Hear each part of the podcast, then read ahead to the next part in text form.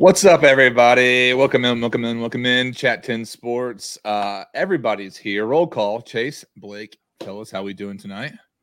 Fabulous, my friend. Fabulous. Doing, man, they're doing good. We're almost at another Friday. That's right, baby. And One I more. Need, good Lord, Herb Goney coming off the top rope. We know what time it is. Oh, it's Bama Hate Um, Week, my friend. And we got Blake, our guy. The shoemaker is in the house, and we got the Bama fan representation up in here, and obviously Tennessee fans. I'm going to tell you a quick story, real quick, because we were just talking about it before air, and it's probably air worthy, or at least for our standards at this point in time. Um, we we're here, boys and girls. We're here to talk about everything this enormous weekend in Knoxville, Tennessee. Obviously, everyone's coming game day. Uh, Chase, just give me like a nutshell. Like, what are you what are you feeling as far as energy right now with Bama coming to Neyland? So I was literally thinking about this on the car ride in. Listening to Trey Wallace and uh, Eric Kaner on um, on Locked On Vols, and Trey Wallace made maybe the most perfect analogy. He said, "If the Vols win, it's going to feel like Woodstock '99 in Knoxville." Just people, Fred Durst is going to come out and start burning some stuff down. I mean, Yes. it's Rage yeah. Against Machines is coming out. Like it's going to be nasty. going to be Rece Davis even commented when he said we're going back. He's like, dude, it's to be a Florida atmosphere. Mhm. This this fan base is so hungry, and Bama Yeah. fans know it. They're like, they- they're so. You can call it desperate if you're on their side, or you can call it hungry if you're on our side. It's perfect. This atmosphere is to be nuts on any side Yeah. of the fan base. Like, it's the third side of the October feeling is actually back for the first time Right. legit this millennium. Yeah. Well, Blake, I'll get your opinions as far as the Alabama side of it. I do want to tell my story real quick just to give us a little bit of an icebreaker here because a couple weeks ago, and it's been enough time where it's like, how you take a breath, but I, I was asking Blake, I was like, did I tell you I actually saved a guy? Because on a lunch break a couple weeks ago, went out, ran an errand, and went to a place that I, I go frequently here in Chattanooga. And all of a sudden, big commotion at the door that went out to a patio that was an outdoor area and there was a man that was having some type of medical issue and his arm was shaking so i'm thinking he's having some type of seizure. And just keep in mind like i've, I've worked at the ymca in a different life like after college or after high school for a little bit. Had some training as far as cpr but noticed this guy. I went over there to him. He was sitting down um, and all of a sudden he's he's still shaking and i'm like talking to him. I was like can you hear me? Are you and he's talking to me straight on like i'm fine he says i'm fine. And all of a sudden he had this reaction where his body kind of went tense and i was like here we go. So i literally just went into like i'd say dad mode of just like this guy's not we're not going we're not going to the light today. Uh, so i literally picked him up you know he actually i was trying to get his pulse trying to get a heartbeat everything like that and the guy was i was like this guy's about to pass. Uh got you know four or five compressions and he took a huge breath in and everybody just literally was like just so tense emotional and went back to my day and i was like i just saved a man's life. His wife was there. And it was just one of those moments in time where it was like that just happened documented and there you go chat 10 sports now knows that uh yeah crazy crazy day but just that's the the opener for the story for today so. Wow. Did you want to piggyback is that did that No, it- it's so funny that you mentioned that because I just read a story on Facebook earlier today, and I know this is legit because this is somebody I went to pharmacy school with. So, somebody who I went to pharmacy school with lives in Tennessee now, uh, originally from this area, had gone on vacation down to Florida and was on their way back home. I think either over last weekend or early this week. And we're somewhere in the middle of nowhere. I don't know if it was, I- I would guess probably either in Alabama or Georgia, either one, but got a nail in their tire, blew the tire out, got stranded. So they ended up having to spend an extra day on the road that they weren't planning on. So they they get settled, they go somewhere to eat, and they're at- their meal or whatever, and all of a sudden commotion, and there's somebody at another table choking. Hmm.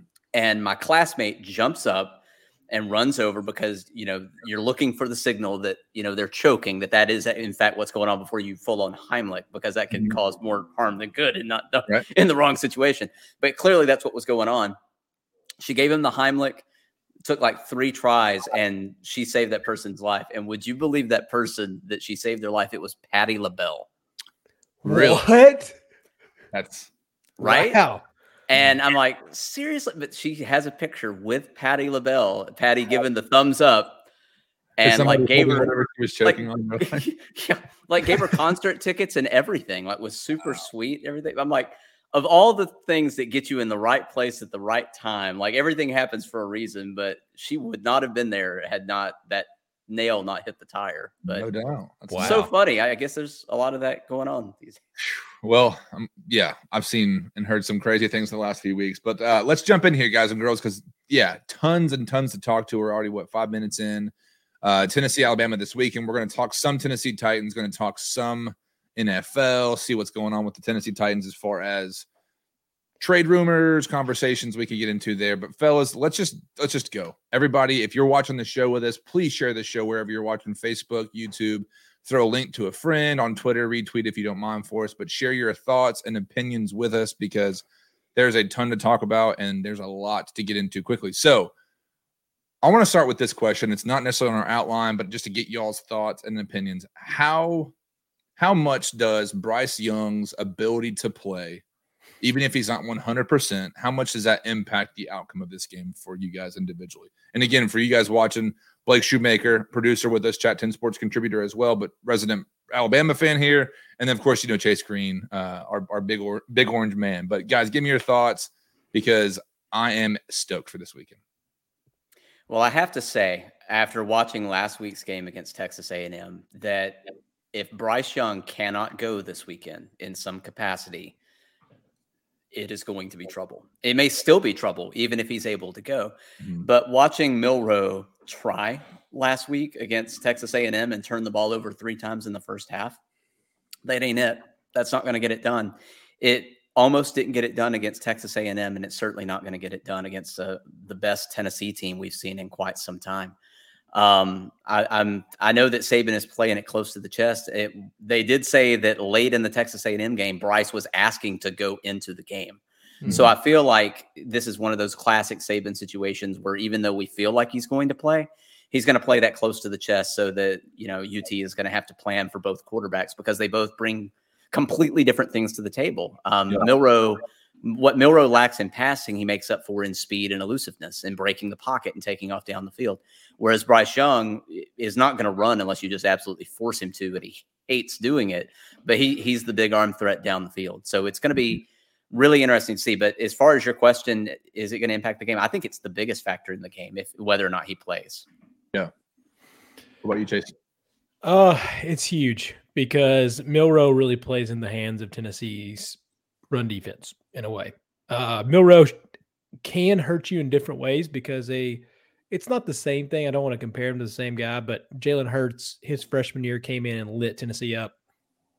Um, and he's just a one read run guy. That's all he was back then. Mm-hmm. Clearly, he's go on to become much more than that with this dominant Philadelphia Eagles team. But he is very similar freshman year, super athlete. But Milroe was super nervous last week, super nervous. And that was, you know, you know how it was, Blake. For you guys, it felt like the biggest game of the year. The, the shit talk that was going on between coaches and all that stuff, all the preseason media, like it added to it. And those are two dudes with a lot of ego on the sidelines. And I think that that's good. That made a huge difference on this game. The impact of these guys, like ready to go. And I think that that pressure, like it would have gotten to any of us, made him very nervous for his first real start. And I don't know. I, there's parts of me that I think Milroe has some good talent, but Bryce makes a huge difference if he's healthy. Uh, yeah. I still think they can't let Tennessee get out in front, but Bryce is a huge difference maker because if you want to get to Tennessee and you want to beat Tennessee, you can throw all over them. And that is where Bryce Young excels. He's one of the most accurate qu- quarterbacks to ever, if ever, come through Alabama. And uh, he would have a field day, even with some moderate receivers comparatively for Alabama standards on Saturday. And so if they really want to win, I think they have to have Bryce, to be honest with you. Mm-hmm. My, my, my, biggest thought that we talked about Monday was the run game against LSU. Obviously, watching them just kind of, you know, turn mm-hmm. it, let, let it kind of just go and go and go. And it seemed like for some of that game, it was like all we're seeing is Tennessee's defense. Obviously, a whole different you know, chessboard and everything with Alabama coming to town. Obviously, home field advantage. I, I do feel there's a ton of pressure on Alabama, given the Texas game, Texas Longhorns, and then A and M. It's like you know, it's just like okay, how human is this team for Alabama that you know even Paul Finebaum's out there saying this this team looks to have slipped a little bit and I mean is Yeah. Kirby is Kirby doing this thing like where he's taking that much talent or I mean what do you think it is Blake as far as causing because I haven't watched a ton of Alabama this year just given everything that the Vols have had going um but nobody really knew the the narrative would be us talking about Tennessee potentially beating Alabama this weekend. So what are the issues for the for the Crimson Tide, especially in an atmosphere like Neyland, when you got Hendon Hooker is throwing well as well as he can and, and as he has been. Uh, being a longtime Alabama fan, and I think it's uh, that's a big distinction because there's so many, just like anybody. I mean, there are people on the Tennessee bandwagon right now who have sworn off Tennessee football. They would never watch another game yeah. until things go better. I know there are a lot of Alabama fans that fall in that boat, and trust you me, I'm not one of those people. I lived through Coach Fran. I lived through Coach Shula. I lived through the five minutes that Mike Price worked there before he got arrested, the drunk at a strip club. Um, been It was a nice time- strip club, I gentleman's club. Yeah, sure, sure. The pink pony. Uh, wouldn't know anything about it. But anyway, um, you know, it, good times and bad. But I know the saying is that Alabama doesn't rebuild, they reload. And you will notice as they go through this cycle of graduating a big class of weapons, there's always people behind to fill in, but sometimes there's a little bit of lag time. And if you catch them at the right time, I mean, think about who these wide receivers that Alabama has graduated over the past few years. Oh Can God. you tell? Can you tell me the name of a single Alabama wide receiver right now? No. You, you don't tell know them now. You don't know them now. You'll eventually know them In two years, you'll know who they are. exactly. Yeah. And it'll But- be one of these cases where they're all getting drafted inevitably by somebody. But Mhm. I think it's one of those cases where we're just in that not really rebuilding that reloading phase. Yeah. And I think that's the biggest thing. I don't think that there's anything wrong with the team per se. I just think it's a lot of young talent. Yeah. And I think it's just going to take time. Yeah. Well, I mean, to be sitting at number three right now, it's obviously Yeah. especially after the rough kind of bumpy start. And I mean, if that's what it is, and I haven't looked at Bama's schedule in depth to see what they have coming up after this week, but um, yeah, I mean, they've gotten here kind of maybe limping through, but at the same time, that's that's college football. but Chase, how are you feeling as far as just obviously we've talked to issues with defense and how Alabama has the ability to probably pick and choose where they would want to attack and have some level of, of success, but what's your biggest concern going into Saturday? Uh, well, Craig Story, not concerned. Uh, we, Craig and I will actually be in a wedding. Um, we love you, Jay. We really love you, JJ. But this is one of those that it's gonna be really hard to forgive, even though he does have a really good backstory of why he's doing it. It makes sense. I'll be honest, but it's still tough. But it's gonna be a five o'clock ceremony, so we're hope we're hitting halftime. Anyways, you guys don't need know all that. But anyways, uh, I'm not as confident as Craig. But I'll tell you the big thing that worries me. Uh, is that that's what you asked, right? Oh yeah, biggest concern, yeah. biggest concern Gibbs out of the backfield. Um, Gibbs has been the best overall running back in the in the country, to, from what I've seen. I, I've, Yeah. I've been on a lot of college football. Your boy stays up way too late on Saturday. Got multiple TVs going on. I watch way too. Beautiful much. sight. Got to see it It's a beautiful sight. Yeah, we had the monster TV last week. Anyways, he is going to be so hard to guard out of the backfield, and our linebackers just aren't going to be able to cover him. Uh, mm-hmm. Because then now with McCollough gone, probably for the weekend, I know that's he's not been the greatest player of all time, but there's not a lot of depth in the secondary clearly for Tennessee. So now you're having to shift over another guy. Now you have to shift over like a single high safety to help out on Gibbs because if he runs a wear out, dude, he's going to eat Tennessee alive. And you get him out in space, he's going to take advantage. Like I, I think we got some pretty good linebackers, but he's the kind of guy that causes mismatches for any linebacker in the country. And as much as we talked about how these wide receivers aren't what they usually are, think about the comparisons you're making to the top guys in that in that class in the last three or four years with Smith, Heisman winner. You've got Ruggs, and I mean, all these guys are just so good, man. Mhm. These guys aren't those guys, but they're on their way, and they're st- probably still pretty good. And Tennessee can make you look like you're a top tier wide receiver class. And I just worry for me that we're gonna have to focus so much if Bryce plays that you're gonna get some mismatches with Gibbs, and he legit like could have 300 total yards on us. Yeah. And that would be a disaster because the thing about Tennessee is they can score with you, but and they can outscore you in any ways. But if you're really giving up points to that guy, Yeah. whew, Godspeed, my friends. sounds like you're plugging one hole and another one pops out, and you're just trying to Yeah, get it it's all. just gonna be it's gonna be so tough, man. That I'm sure Blake can attest. Like you've seen Gibbs play all year. Mhm. Yeah. And and from the Alabama side, as far as like our biggest concern, there are several. Um, this is something we're not used to seeing with the Tennessee team. Um, the Vols are using 21.3 seconds per snap on offense, which is fifth in FBS, first in score rate, first in yards per game, first in points per game. There's a lot to be afraid of here. It's going to be interesting to see because Alabama's defense is in the top 10 in stopping all of those categories. So this is going to be a this reminds me of the game of the century between Alabama and LSU the first time around. And the first time around, LSU got the better, and then the rematch, Alabama got him back. So, I mean, it's setting up to be one of the best games we've ever seen. But what I'm scared of more than anything, Tennessee almost exclusively runs three three wide receivers, a running back, and a tight end set. And they're not just running traditional sets; they're setting them wide to Yeah. isolate those receivers. And the Tennessee's quarterback has a cannon for an arm, so Mhm. he's going to try to isolate these matchups. And in addition to that, well, it's like, well, let's just get to the quarterback. Well, Tennessee's defense is only allowing pressure on 16% of the snaps, Mhm. which is second in FBS. So Tennessee's got a lot of pieces here going on. And if if we've seen anything about Alabama, think about the games that you've seen Alabama lose.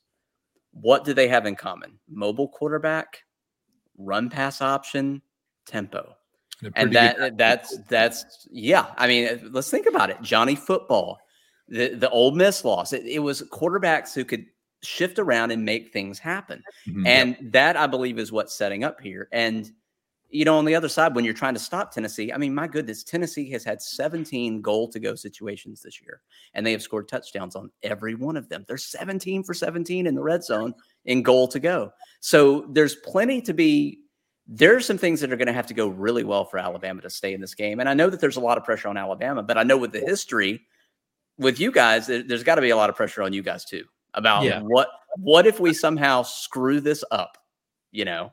yeah. This is your this feels like it's not your one shot because you do feel like but with when you have a guy like Hendon, it really amplifies that like this is his last year. This is this is your chance. You have a Heisman hopeful. He's turnoverless.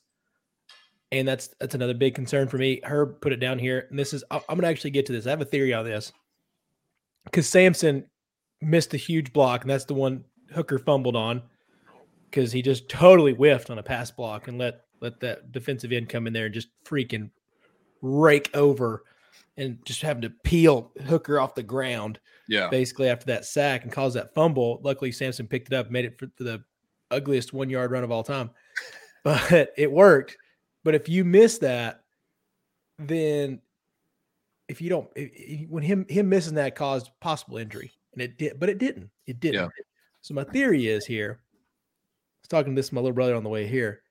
Him missing that pass rush last week was like a lesson learner, and now it's amplified because if you miss, if you miss on this Alabama front, that's not a Sampson's not picking that up. Yeah. You have the best defensive end, probably the best football player on the other side in Alabama. And if you cause that fumble for them, that's taken to the house probably the other way. Yeah. So ma- that might have been one of those weird. You needed a bad lesson that week before to amplify to make sure it's a good lesson this week. So them picking up on these on these edge rushers, and I mean, my God, those guys are awesome on that side. So you're gonna have to learn to pick up this week. Small, Sampson, Yeah. right? Those guys can't miss because there's Yeah. going to be some free guys, but they're going to have to help. So Well, I think that was a big lesson learner. Fenton and the tight ends too. I know we talk about picking and helping up as much as you can there just to get something as you're releasing out. But something that I was I was listening to um Josh Pate, I believe CBS Sports, and just a blew my mind kind of comparison between Alabama Alabama's defense and then Tennessee's offense. There, uh, let's see, Bama's defense is allowing 12.5 points per game, while the Tennessee offense is putting up 46 and 46.8. Bama's allowing 166. Tennessee's doing 340. It's just like the absolute lopsidedness. Even um, the rushing uh, defense, 84 a game for uh, allowed with with Alabama, and then Tennessee's putting up 207 yards. But right now, for me, I mean, my thought is Hendon Hooker has actually not thrown an interception the whole year. And Blake, like you said, I mean, accurate, mobile, make things happen. He's been able to do that week in and week out. Obviously, the running games come through. And so it's now it's it's the thought even at Neyland, if we can avoid if the if the Vols can avoid turnovers, can avoid just dumb mistakes like you're saying with with blocks and you know reducing that type of stuff. I think Neyland can be, you know, forgiving enough to allow a turnover or something. But it was interesting to see with Tennessee with the LSU game that opening fumble or muff kick. You know, that was a huge, huge thing for LSU. Um, it seemed like the momentum just got sucked out from the. They beginning. could never recover from it. They never, yeah. and that's what it felt like for me too. Yeah, and I was just like, how much, how much is Bama going to give us anywhere in the game? Uh, that really could set the Vols up, but how much could the Vols give that really could start the bleeding in a bad way? Because again, like I've Craig's in here saying we're doing it. Chase, you don't know how you, you know what your confidence. I was leaving work today, and a guy's like, "Dude, I think we're gonna get blown out." And I'm like, "Hey, I feel pretty confident." So Vols fans are literally Everywhere. all over the place. Yeah. And it's like we just don't know what to do with our hands. It's that Ricky Bobby, you know, Jose and Desiree and I were talking about at Porch Fest. Like, 40 to 13. Like, can we breathe right now? Are we are we are we good? But I feel pretty confident. I just can't believe again. We're talking about Alabama, third, you know, third Saturday in October. We could do this. But Chase, like you said a second ago, it's not the only chance. It's the best of two big chances for the Vols to get projected into the conversation of obviously playoff, but even as we continue to talk about Hendon Hooker with the Heisman, because I think it was um Michael Braxton, I believe it is. I might be thinking of the wrong person, and I just put that out there for that sake. But saying that if Hendon Hooker beats Alabama on Saturday, he is the favorite to win the Heisman. No doubt. I would agree. I would agree with that. Yeah. So just crazy to think of all these things. I just, you know, I yeah, just to, to yeah. throw that piece out there for you. Because how do you feel, Blake, on your side about like Tennessee getting out to that kind of pressure lead on LSU? There's there's no coming back. How confident do you feel? Like, let's say say Bryce, you know, I hate to put these weird percentage on it because you don't know what this really means, but Bryce is 80, 90%. Do you still feel confident like about coming back and being able to score with Tennessee, I guess, in the manner? If Bryce is 80 or 90%, I think he's still better than a 100% Milroe. I, yeah. I just do because I don't trust Milroe to throw an accurate deep ball. Uh, Bryce, I feel like can exploit that. You mentioned the issues with Tennessee's secondary. Um, that may be the biggest Achilles heel of this Tennessee team. I mean, they're giving up four 20 plus yard completions a game, which is good enough for 110th in FBS. So if you've got a quarterback who can't throw a deep ball in Milroe versus a quarterback who made a name off of it in Bryce Young, that's going to be that's going to be really big. Um, I just think it's going to be really interesting to see. Like you said, it can take just one or two plays to flip the momentum, and then all of a sudden you're on your back foot and, and you can't recover from it. Yeah. Yep. And even at home, I mean, I know, like you said, Rece Davis talking about Florida atmosphere on steroids. I just think um, it, it, it makes me wonder, like you're saying, like this is the first time, I think the stat was the first time, or excuse me, the last time Tennessee beat Alabama was in 2006, I think it was. But but mm-hmm. Saban's 15 and 0. It's just like this is the first time, and it's that pressure for the for the Vols, you know, entire fan base, just to say, man, if we do this, then we can breathe and really accept our team for what we are. Because at that point, I mean, where are the Vols? Top three, top four? I mean, I'll be right. You'll be you'll be three no later.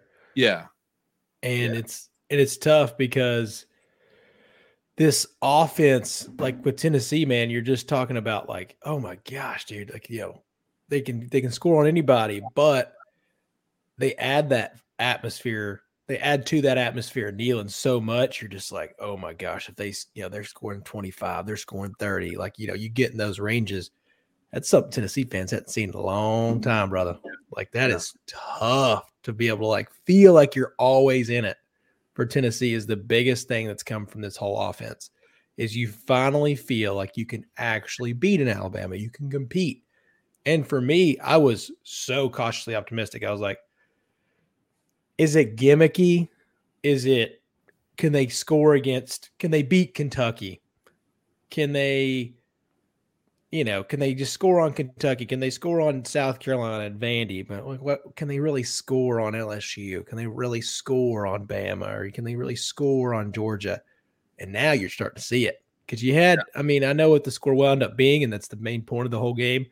But there was a part where they were sweating a little bit last year in in, in Tuscaloosa in the fourth quarter. They had Saban a little upset. And you're like, oh man, this Tennessee this Tennessee team has a little promise. I Yeah. think that was one of the first times you're like, hmm, maybe, maybe, but then you lose a few guys, things happen. You're like, I don't know. But as they as the season's gone on, you're like, dang, dude, they can score on anybody, and they're that's why they're the number one offense in the country, no Yeah. doubt. The yardage, all that stuff, they're number two in those most categories. But it's like, dude, they're but Alabama's on the flip side.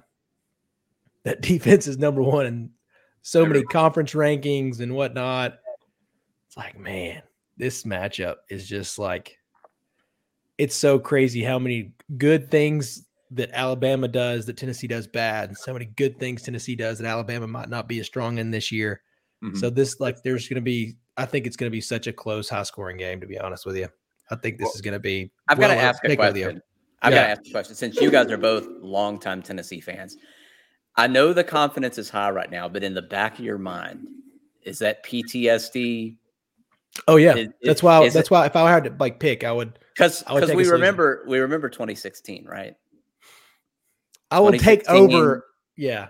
2016, they were Tennessee was ranked number nine. It was a very similar thing to this, and they went out and they lost by 39, which was one of the biggest losses they've ever taken in the series. So Yeah. I understand why so many people. I know I talked about my friend Joey a couple weeks ago about how he just said, "I'm never going to watch another game," and then like we're we're out to you know it was the Florida game, and like we're out to eat, and I look over and I'm eating my food. I look over and Joey's got his phone. Just yeah. Yep. what are you doing, Joey? Nothing. I will, I will say this straight up, honestly. I feel very confident, and I feel that if the Vols show up and play the Vols game, which I think Heupel was going to have them ready to go. I do want to get to Brian Hager's comment here because I think I think Neyland is going to be a big factor, but don't try and do anything different than what you have done the last five weeks.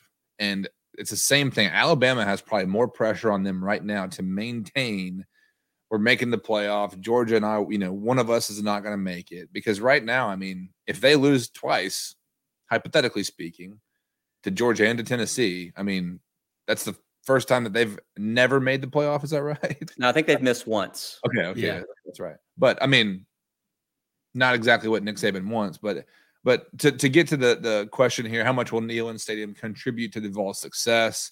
I'm curious to think back, like what's the if it's a sold out Neyland Stadium, there are not many places in college football that get louder. Obviously, the swamp, obviously the big house, you know, tons of places. But for Bryce Young, if he's to go, say he's 75%, if we're being generous, 80 or 85%, how much can the Neyland crowd and how, how much can that home field advantage for the Vols? Because like you mentioned, Texas A&M and Johnny Manziel in College Station, how much can that actually factor into the contribute or into the Vols' success on Saturday? Well, I think we saw it earlier this year in Texas. You know, I mean, that stadium was rocking and rolling, and we had Bryce Young out there. And it took some last minute heroics of, uh, you know, Bryce doing what Bryce often has done and leading that last minute, last ditch drive to steal the win at the end of the game, to steal the win at the end of the game. Um, I think it can definitely play a factor. And like you said, when when that place is packed and when people have something to be excited about in this team, and they show up and they show out, it's going to be one of the most raucous atmospheres Alabama has played in in a very long time. Yeah. Mm-hmm. I'm gonna sidetrack. I'm gonna I'm gonna say this real quick. I, I just looked at the 2016 box score. I was like, man, who all was on that team for Alabama? This here's here's their here's their leading rushers, dude. This makes me so mad. He's losing sleep tonight over this stuff, man. Dog, Jalen Hurts, 12 carries, 132 yards. Bo Scarborough, free college athlete, five carries, 109 yards. Now starting running back for the New England Patriots. This is one of many starting running backs. Don't you worry. 14 carries, 94 yards. Josh Jacobs had a struggling game with six carries, 38 yards. Uh, then you had Trevon Diggs, cornerback for the Dallas Cowboys, was their fourth leading receiver. Calvin Ridley, OJ Howard, dude. Oh my Legends. gosh, that just makes me so mad how how much stud talent's over there. Anyways, That's wild. this but this Saturday is going to be different because once again, like I, I'm, I'll agree with Craig that there was a something about that team in 16 where no matter what, you didn't trust the coaching. Mhm. And we talked about it on Monday. Trey is like, this is the first time you've had a coach that, I mean, you can, if you want to go as bare and bro as it is, like he's got a sack on him. You know, he's going to do some stuff. Like he's going to make sure he's going to. But as I was talking about my little brother, like he's he's a he's got a little bit of sneaky crazy in him. And what I mean by that is he's the kind of guy. He's watching film. He's coming up with plays on a napkin. He's going to throw in a he's going to throw in a read option. We hadn't done that, you know. Then all of a sudden Tennessee runs a read option with Sampson, and you're like, oh, this boy gets creative, Yeah. creative fast. And so there's going to be tips and tricks where I just never thought Butch really, really implemented that. And when you look back on that season more and more, you're like, man, if it wasn't for Josh Dobbs, holy moly. Yeah. But I will say we were high on that team, t- overall talent wise. But I like Bru. I like Hyatt. There's a lot of good players on this team, but you knew on that 16 team, you're like, these guys are NFL players. Yeah. It doesn't really, really feel like that all the time. Like, you know, I think Hooker's going to go in and probably be a good backup. As of right now, maybe he grows and progresses and does all the right things. Bru probably will somewhere. He and Hyatt might get some playing time, but you don't really feel like there's just any stud NFL players on this Tennessee roster right now. It's, Um, hold and on. so Sorry, I'm, I'm, I'm like biting my tongue here. You you finish because I, I want to just throw a, a theory out there when you're done. Yeah, go ahead. Okay. And then so yeah, it's just one of those things that this team you feel like it's just so well coached for the first time in a long time that that gives you a chance in a different way. hmm hmm Yeah, I just think guys like Bru McCoy, like ever ever since he you know got approved as far as transferring in, Joke. that took forever. But like Steven Snyder's saying, like he he took over two games. Again, he was a big player, and as far as his size, I think guys like him. I don't know if if if Hendon Hooker would be more than a backup at this point in time. Um, but guys like Bru, I could see sneaking in and you know getting a roster spot and you know being a solid contributor and Yeah. maybe more. But I totally like not even to compare what you're saying as far as Alabama just having like straight up high school number one guys, college number one Gosh, dude. NFL draft picks in the first round. Like, you know, it's just that's a different breed of human, and we're not we ain't we can't even touch the garments. But uh but yeah, just I think Tennessee has the talent to go out there and the ability, especially creatively with with Heupel, and that's the that's the one thing too. I think a lot of people are just you know hanging it on Hendon Hooker and what the offense can do, not not saying how much Heupel is probably really influencing and impacting the the the, the way it's getting done. So, any other Yeah. thoughts before we move on from from Bama Tennessee? I just want to see, like, you know, if that's another part on the wide receiver. Like, it doesn't sound like Tillman's coming back, just to be 100% honest. But if he were to, that's another factor that would just be so, so monstrous. yeah, Because I love Bru. I love Hyatt. Like, those dudes add a element. But when you, when those are your second and third guys, holy moly, dude, that's a, that's another problem. Because Tillman's one of the best wide receivers in the SEC, if not the country Mhm. when healthy, when healthy. Um, so adding that to it, you're like, dang. But if I were to take a bet, I would probably take Bama minus six and a half. You guys Yeah. want? You guys have any score predictions? You want to? Guys, I think we got to do predictions. We got to right? do predictions. I'm down. Trey, go I, ahead. I wrote a whole thing that, to do a Corso style. Oh, prediction. you got it. Oh, So we'll I'm going Blake- last. I'm All going yeah, last. you save save for last.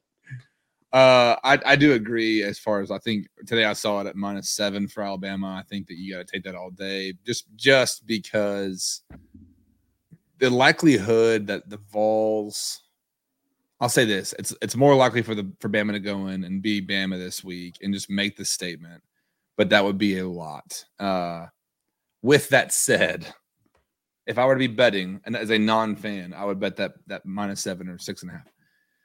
I think the Vols are going to have a shootout. I think it's going to be high 30s, maybe low 40s, and maybe the Vols win by a touchdown or you know touchdown and a half. Uh, so I'm gonna I'm gonna say Vols. Let's say Vols 40, Alabama 37, and big big orange country for my guy Gavin down here. Let's ride. Let's go, baby. How do you feel about it, Blake? I'm I'll, go, I'll go. I'll go. Yeah. There is, there's like, there's uh, obviously the angel and the devil on the shoulder type of deal right now, because there, this actually is like, I mean, no, I'm not being a homer, but there is, you def, everybody can see a path where Tennessee can win this game. Yeah. And I, and I don't know if you want to do like the out of ten thing. I, I legit think Tennessee can win probably four out of 10 times, maybe five. It's close. I think it's pretty close. Um, but fuck it. Uh, balls 42 35. I, I'm doing the Corso thing. Sorry. Sorry. It's one of the best TV clips of all time. He had to come back and apologize during the commercial break. I said something that I shouldn't have said. I'm very sorry. Kurt's face.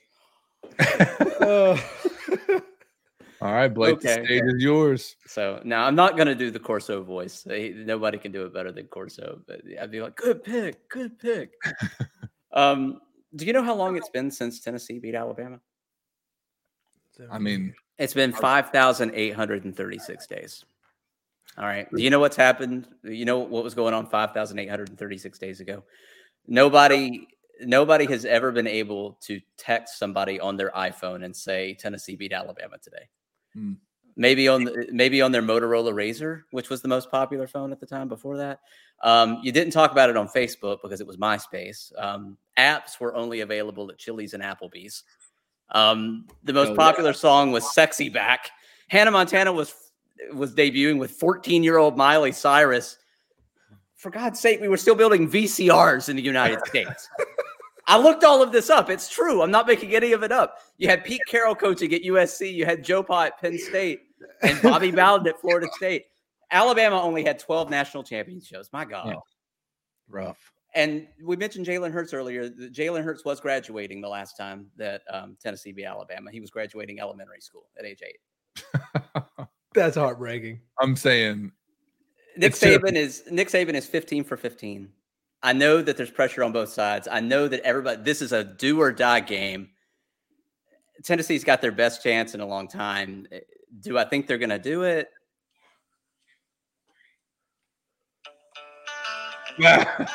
Oh, No. It's going to be close. But I see Alabama winning this one 38-31. bravo. Good show. Good touche. Touche. All right, I'll give you that. I'll give you that. Okay. Shout out to VCRs. Yeah, seriously. Dude, that one got me. out. Remember That would- VCRs? Yeah. Shout out to remember- VCRs. that was like yesterday. I mean, that was, I mean, like you said earlier, I mean, the Shula, that was the Shula era before, you know. I remember I may have been at that game. I legitimately, it was at Neyland, right? The last time the Vols won. 06, yeah. John Parker Wilson might have been the, the quarterback. Hmm. Maybe. Clausen.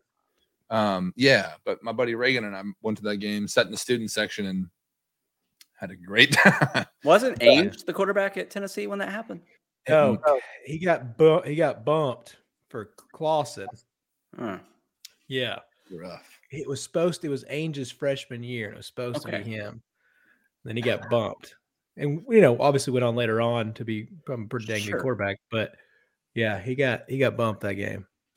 Well, one Uh, more thing I will say before we move on, because I know we got other things to talk about. One thing that Alabama did last week in the Texas A&M game that they had not done before and could have been a difference. You notice later in that game there was more and more pressure coming after Texas A&M. They have not been putting Will Anderson, Dallas Turner, and Chris Braswell out there at the same time. They, Yeah. they weren't ro- they put them all out there at one time instead of rotating them, and they're calling it their cheetah package because it's all speed. And that that trio caused 28 pressures last week. So Tennessee has got their work cut out for them to slow down that pass rush. yeah. I c- not to spin this whole thing back open again, but how much do you think Tennessee can do against Alabama's front as far as their offensive line chase? Oh, Uh, Honestly, if we get if Mincy's healthy, it's it's you're not gonna Will Anderson's best like I said it earlier. He's the best player in college football and it's probably not even close. That's mm-hmm. okay to say. He'll be, you know, probably the best player in the draft next year, all that stuff. And that whole front, that cheetah package is nasty, dog. And it's not only just speed. There's those guys have freak strength. Those are the those those nasty athletes that you know run Yeah. the mid fours, run the mid fours, deadlift, you know, your car. They do all that stuff. But Tennessee, that front's going to be huge. Mhm.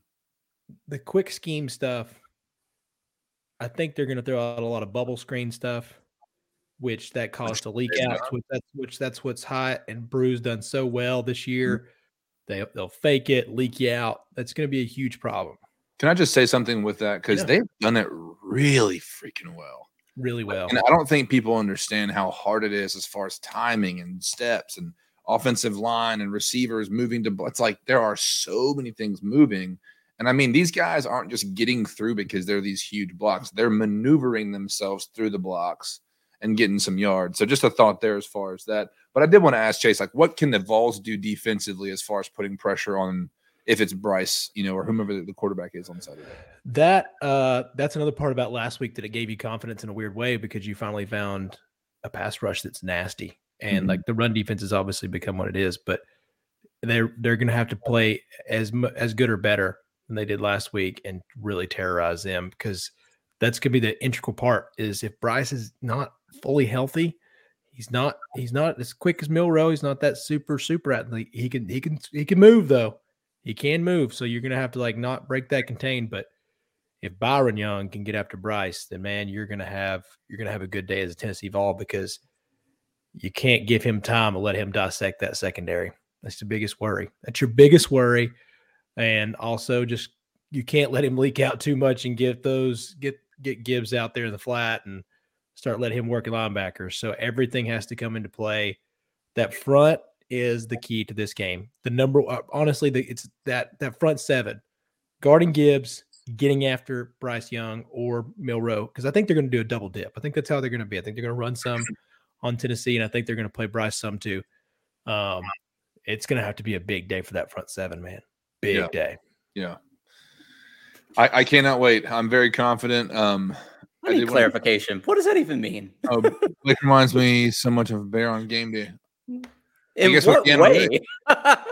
There's the guy giving all the stats and the and the and the. I mean, you're killing. Okay, okay, yeah, maybe, maybe. maybe. I, I, don't pay that much attention to Bear. Like I'm, I don't tune into game day normally to the last 15 minutes to see the picks, and I just know Bear is the annoying guy off to the side, like showing his picks on the little magnet board. what does that even mean? It's like a bear. So I think Blake sometimes he'll just black out and you'll start talking about VCRs and all the stats, and you'll just you'll come back to us sounding like a genius, but I really no, killed um, you guys with the VCR reference. I wasn't counting on that. That was a good one. Uh, I saw the good, another good one was like, well, you didn't do anything, and you couldn't like download your videos, but you could go rent Nacho Libre at Blockbuster. I love it. And, and I will say, I'll give Gavin this. I, I love Brock Bowers, dog. Wait till you watch Will Anderson really? on Saturday because we're gonna double, we're gonna chip him, we're gonna do all that stuff. We're gonna have a running back, we're gonna have tight end. We're gonna have a left tackle, right tackle, whoever the hell we're gonna put on him. Still ain't gonna slow that man down. He's got one of their only two picks. There you go. There's some. There's I, some I appreciate it, Kevin. Yeah. I, do, I really do. I just. It's I the was, intelligence part. He I was talking about the size of the look. I was confused. Like, the bear is three of me. oh yeah, easily. Yeah, easily. easy. All right, let's uh let's jump into some NFL because obviously the Tennessee Titans are off this week. Uh tons happening though across the NFL. Biggest game in my mind, and you guys tell me what you think. Obviously, Bills Chiefs looking pretty pretty dope right now. But before we deep dive into some NFL conversation, let's hit some Tennessee Titans because the talk of the town this week is as though the Tennessee Titans are going to become the hyenas, if you will, of of the the Panthers, just corpse riding there in, in the the Shadowlands, if you want to go along with the Lion King reference. But I mean, what? Because I, I, did see an article from uh, I believe it was Titans Wire that kind of you know seven different people the Titans could go after, which there are some options as far as addressing you know bigger issue needs. Obviously, DJ Moore is the is the big name, and if you're watching live with us, tell us your thoughts. DJ Moore to the Titans, yes or no? Because some people out here are saying this is it makes sense, it's going to happen. Mm-hmm. You know mm-hmm. the whole shebang. And my thing is, and we can talk about this for days because I'm I'm kind of on this stink right now, but Blake, I mean, what are your thoughts logistically, financially, you know, all of it? Does it make sense for the Titans to pursue and is it, is it actually feasible and doable for the Titans to land him via trade? When is the last time you saw Tennessee make an in-season move? Uh, I mean, we're I would I would love for us to go out and make some kind of a big splash move, but if I've seen anything from this franchise, is that they're going to keep doing the same thing. They're going to keep following the process. I think he would be a good fit. Do I think they actually do it? No, um, I, I, don't think they do, just because they don't like to make these flashy in-season moves. They would rather you know, do these things during the off season, and more often than not, unfortunately, they haven't quite worked out. Mhm. Um, and I know we'll talk more about that as we get farther into the season, as far as first round draft picks and and such. I think I still think we need to do what the Rams do, and that is just not have any first round draft picks for Jon Robinson to waste. Yeah, there you go. Just trade them all away and, and get Problem guys like. Odell. And But I mean, So- is that working for LA? You think right now? I mean, because I, I, their offensive line, I feel like we have offensive line issues. They make me feel like we're that family where it's like, hey, we're we're not so bad over here. But just to say that facetiously, I do think that, uh yeah, uh, Chase, what do you think about DJ Moore? And I can kind of get into some more thoughts as far as moves and where the Titans really are. So with DJ, I've been thinking about it all week. Like, there's parts I like. I get it, and it would be a nice little core of him, Burks, Woods, uh, and A to Z Sports did a really good job of breaking down the cap part of it, where the numbers looked really high, but they're paying a big portion of that anyways. Mhm. So yeah, it would be one of those like two or three year, two or three years down the road. You have to be really paying some money, but you don't have to pay any of the signing bonus stuff. Um, this year he's only he's already down to like seven hundred fifty thousand dollars. There's parts of it I like. Yeah. and DJ's pretty good, and maybe it's almost like a, uh, you know, like pick up your your slack from missing out on AJ and not making that work. I don't think he's nearly the talent. I think he's a whole tier or two below AJ. I think he's, but I think DJ's good. He would be our number one in a way. Um, but if you're looking to the future, DJ's pretty decently young, I think. He's 20, 25 right now. Yeah, so pretty young. And if you're gonna go ahead and make Malik your starter, I don't know. Like, I mean, that next year, I guess what I'm saying. I think Tannehill's obviously gonna start the rest of this year, but mm-hmm.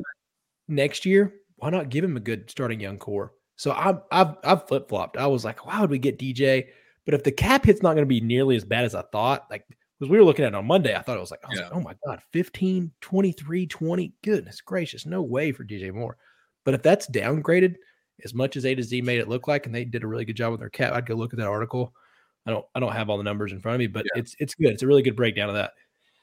So I look at it from a lo- like a medium term perspective. I kind of like it. It just depends on if it's too much. Like I don't want to give up like two for I don't want to give him the who like the whoever package you want to give up. I'm not going to give up crazy numbers for it, Yeah, but I'm not going to give the Tyree kill package. There you go. Yeah. But I would give up something for him. Yeah. Well, I, I think uh did want to bring Brian Brian's comment here as far as Adrian Peterson was an in-season move after Henry was hurt. I believe that's the case, which I I think right now, given Treylon Burks going to IR, they're just their current standing as it is right now. Um, you know, they could use all the help that they can get as long as it makes sense. I do like the idea, even even if it were that fifteen million dollar range, you know, tag or whatnot, and and next year and beyond the guys put up 311 you know 1100 yard seasons i believe it is. Um Mhm. four touchdowns in those seasons as well. I mean you're getting receptions and i think for guys you know, the people were talking about you know he's he's he's been more productive he's been more consistent he's been on the field more than aj brown. So you're you're, you're potentially getting that back and you're already trying to get some of that back with Treylon burks.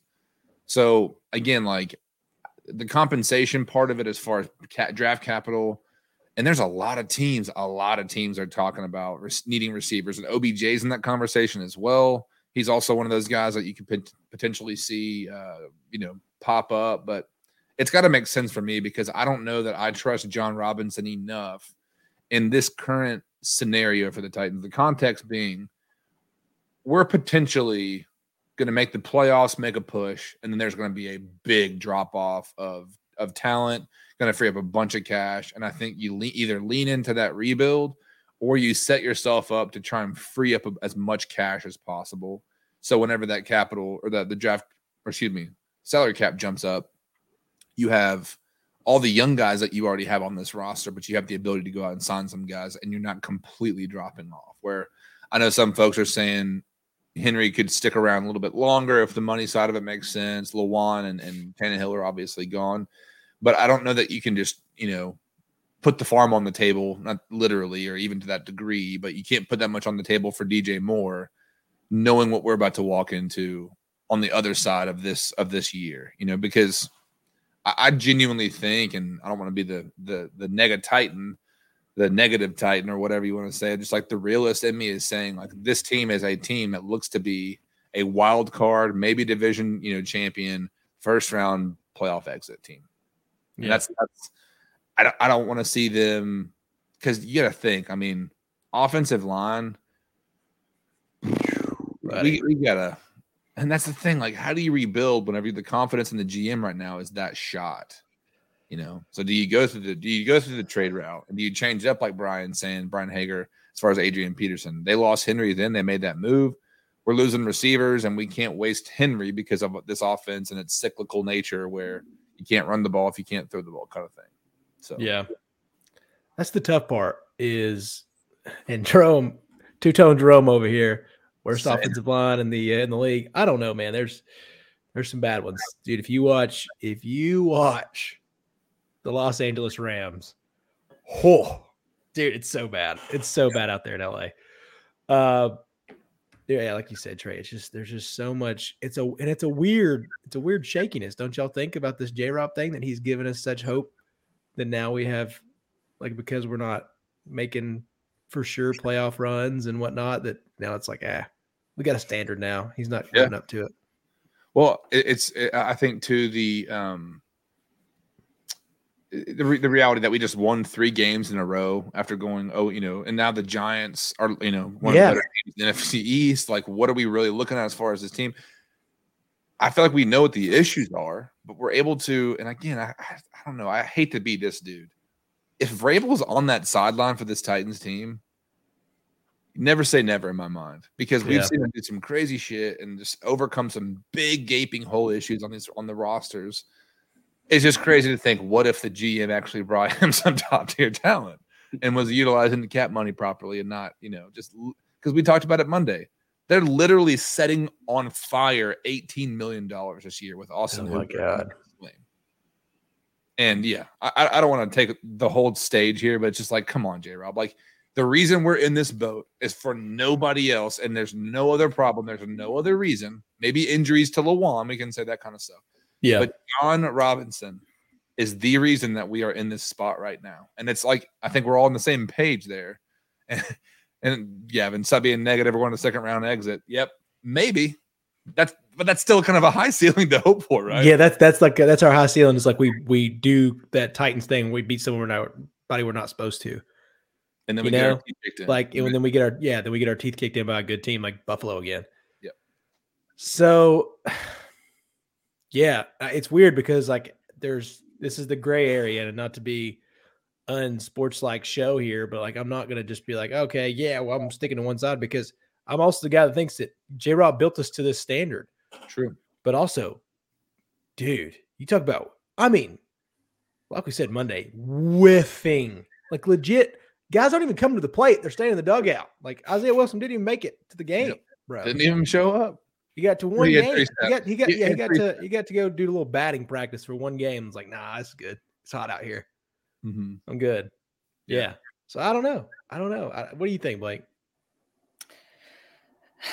It's. I'm just glad that we're able to have discussions like this because we're not that far removed from like just fully expecting to never make the playoffs at any given time. And they were so long that we just weren't competing like we were getting our butts kicked by our divisional opponents and not ever winning big games. And just these past few years have just really turned it around. I mean i i like that we're disappointed by not making it farther in the playoffs as opposed to disappointed that we didn't make the playoffs again. Mm-hmm. um still some I, i'm going to be very interested after the bye to see how many of those missing pieces are able to come back that we've been missing due to injury. Now, Burks is still going to be out for until yeah. the Chiefs game. Um, but some of those pieces on defense we might be getting back. Um, you know, I know Monty Rice is on the return list, and you know uh, Molden has been out. Um, Dupree, yeah. So Dupree, it was like daylight and dark when he got hurt and went out of that game. That is when Matt Ryan started just throwing it all over the place because he had no pressure. Mm-hmm. Um, so having that threat back out there and hoping that he can stay healthy, I think will be a big thing um, as far as like where this team ends up this year. Yeah. I'm I'm excited though as far as what they can do from the bye week, just because I know obviously whew, if Carson Wentz had beaten this team, we'd be having a completely different conversation. Oh my Sell the farm. It's bad. Burn but- it down. We're moving cities. Bring it to Yeah. Chattanooga. And and the other concern for me in the AFC right now is there are some good teams that are budding and kind of showing themselves. The Dolphins are in there. The whole, you know, A- AFC East is, you know, from we still don't know 100% what a lot of these teams are as far as the outright good or the outright bad or who's what's the breakdown in the middle. But right now if if you told me after that Giants loss the Titans would be 12th, roughly 12th on power rankings, you know, uh, I don't know where we're sitting actually in the division right now. I don't know if we're officially in first, but We are. We are. Yeah. Texans, or excuse me, Texans what beat the Jags last week, and the Colts and the Jags play this weekend. So it's like we're gonna we're gonna see some things shift, and hopefully it's in the Titans' favor. But I mean, Pillow fight of the week. but Yeah. but Well, Chase, you- tonight tonight would actually might be the pillow fight of the week. That's true. Yeah, Bears and Commanders. Oh, couldn't even do it, man. yeah. Uh, But Chase, you mentioned a second ago. Um, damn, I just lost my thought. Anyways, um, get that train back on tracks, baby. yeah, I'm trying here, but we'll we'll see what happens. No, but I, I I do feel I do feel AFC wise, the Titans, if they're gonna get there, if they're gonna do something with DJ Moore, and I could go at Gavin right now pretty hard because he's saying who is, you know, who is DJ Moore? DJ Moore's a guy that has put up more stats than our beloved AJ Brown, who doesn't want us anymore. You know, it's like there's talent. It's it's it's slim pickings out there. We know that. At the end of the day, I'm I'm gonna get off that soapbox, but um, but yeah, No, no Duval shirt. No, nothing yet, Gavin. Nothing yet. We'll get it. We'll make it happen though. I'll get it for him Jags week. Now, talking about some of the other games, The Q has a really good question. Uh, Yeah, that's I was gonna go to that next. yeah. Bigger game this weekend. Dallas and Philly or Buffalo KC. That is a very good argument. Dude, this is a good, good weekend for big games. Uh that's a tough one. Uh I just keep I thinking mean, about Cooper Rush, or is that is it, is it Connor Rush or Cooper Rush? Cooper. Okay, I was gonna say. Oh yeah, even even more white guy name. Yeah, just like Uh, this, guy's, this guy's making this game a a conversation piece. Like obviously, I mean, in division rivalry right there as far as Philly and the you know Philly and Dallas that goes way back. But uh, if I'm looking at that game, I'm looking at Buffalo, Kansas City from last year's playoff. I'm not going to give my thoughts just yet, but I mean, that's it right there. That's that's fantastic. That's as good as I mean for the college this weekend with some of these games, with Tennessee and Penn State and Michigan and all that. That's killer right there. I will say this. Uh man, this is uh, it's actually tougher than I thought. Like thinking about it, because Philly Dallas is Sunday night football. Um, it's a fight for that division. Weirdly enough, and the you know Dallas is a real contender, and Cooper's not putting up these crazy stats, but he's doing all the right things, and he's it plays into the game plan better. That's what's Mhm. weird. It's like they're getting the ball to their two stud running backs and doing the damn thing. And their defense is, oh my God, so good. Micah Parsons, he's an, he's on another level. Um, but slot edge going to KC Buffalo because that is going to be a fantastic game. Because I think I don't know if you guys saw, it looked like Patty Mahomes got a little ticked off last week. Yeah, what, what was that about? See, he's screaming at teammate or Uh, no, oh, uh, what's the defensive end for so good for uh, the Raiders? Uh, tattoo Oh, uh, guy. Maxx Crosby. Crosby. Crosby. Yeah, Mason Crosby. Uh, and so Maxx Crosby, not Mason. Mason's the kicker. yeah, Yeah, Maxx Crosby. He uh he got after him a little bit. I think he was coming for him, you know, and he, you know, talks a little shit. He does a little Yeah. does his stuff, and so they were having a little fun. But I think uh I think got heated. I think it was a good division rivalry game, and that game had it all. That was a fun one to watch. But um, yeah, I think I think Patty knows what these implications are, and I think Josh Allen knows Buffalo Bills really want this one. I think this is going to be another really good game. yeah. I think this is going to be a shootout. Uh, so slide edge for me, Buffalo KC. I, I do want to talk on just I don't know how long we want to stay on here because Yeah. conversations there, but obviously heated conversation between a, a defensive end and a quarterback. Obviously, Jerome Boger is infamous all the more right now for the Tom Brady. I mean, the whole thing that we talked about Monday, but It happened again. Yeah, it, it, it continues to happen, and it's like, what does the NFL do? But in a game, like either one of these games, for the fact that these calls like that can have the outcome against for the Bucs and the Falcons uh, down to the wire, I'm just sitting here thinking like, I, that's what I don't want to see. I want to see them be able to show up. Yeah, they're going to have some calls and things, but just let the damn boys play, kind of thing. Um, you know what? I don't know. I definitely think Buffalo and, and KC is sexier, but I, I won't be shocked if if Dallas and the Eagles just have a just slobber knocker style mm-hmm. football game, and I think I'll be I'll be more intrigued to watch it because there is a little bit of that new age football with Buffalo and Kansas City where it's just straight up fireworks. And dude, Gabe Davis's. Did y'all see Gabe Davis's touchdown last week where he caught it one hand? I forget who the DB was he had it wrapped up, and then Gabe Davis ripped it out of his hands, like all in the matter of like, and he had the ball. Gabe Davis, what two, three. two, three monster touchdown kits? Oh my gosh, dude, it's incredible. But uh, but yeah, as far as my philosophy, I would probably pick Dallas, Philly, just for the sake of kind of game scheme and chess versus the uh just the sexier pick. But mm.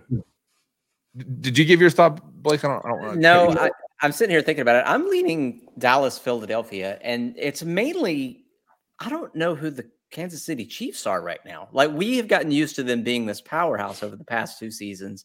And this year it's almost like they don't know who they are. I mean, they come out of the gate, they whip the Cardinals, okay, as expected. And then they barely squeak by the Chargers, which the Chargers are an improved team, but but still you expect more. Then they come out and lose to the Colts. Yeah. Okay. That that's interesting. It's like okay, maybe they're not as good as we think they are. Then they go to Tampa Bay, Bay and they beat the Bucs. Okay, maybe they're better, and then they squeak out a one point win against the Raiders, who we beat. I I don't know. It's like Kansas City is going through a bit of an identity crisis right now, and I'm not sure how to feel about it. Um, I I think it's really cool that you know Philly is the last undefeated team in the NFL, if memory mm-hmm. serves. Yeah. Um, and you know, playing Dallas in a, a, divisional game in a rivalry that's gone for a long time. I mean, there's some new fire being injected into that rivalry. So I think I have to give the give the edge to Dallas Philly. I dig it. I dig it. Yeah, especially with Jalen becoming honestly one of the funnest quarterbacks to watch too now. I mean, taking to a whole new level. I uh I just it's, it's been so much fun to watch them. I don't like it, but AJ looks really good up there. It kind of works. Um, but yeah, and KC, that's another part you don't know. But also the Buffalo Bills have kind of been a little bit of the same way. So it's very there's no true, true, true dominant team right now, and especially in the AFC. So it's true. Gonna be a good weekend of foosball, boys. We don't have to worry yeah. about uh, no Titans freaking heart attacks. That's good. Yeah, happy, happy. Uh, don't stress about the Titans Day. It only happens once a year. And just like that, antidepressants for Tennessee fans go down on Sunday. Sponsored by Genoa Pharmacy. Well, you guys, not a question as we close. I got a question, and I have a thought because there's a few topics I want to cover here, but we have a new segment here for everyone that's that's new watching with us or listening. Uh, we tried it on Monday. We we happen to like it. Give us your thoughts because, guys, one of my favorite things. Obviously, we're probably going to jump off here, finish the rest of this pillow fight that we're talking about with with Prime.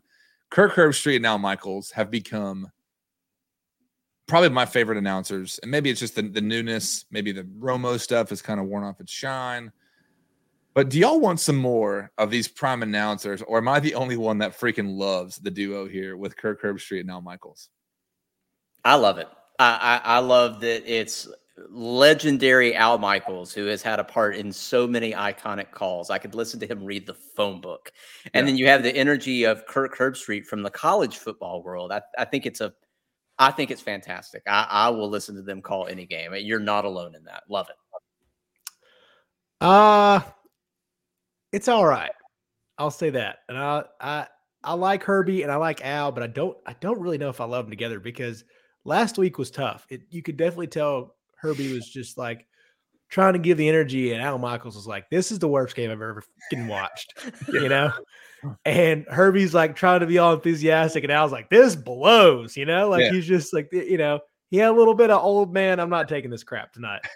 I would have and loved being Cosell in that situation. yeah, dude. Oh my gosh. I like I like both of them separately, and I think they've got a little ways to go. And there's some there's some fun things. I kind of honestly the only reason I kind of want to watch now tonight was just to see does Al step up and be continue his. This is a terrible game. Yeah. this is bad football. I can't believe where we get these are Thursday night games now. Uh, but and especially with Sunday night football, and then Monday, man, with with Buck and and Troy, dude, Yeah. it's so good. So it's all right, but it's not my favorite. I'll Yeah. say I want Herbie on Saturdays. Personally, I will say this. perspective.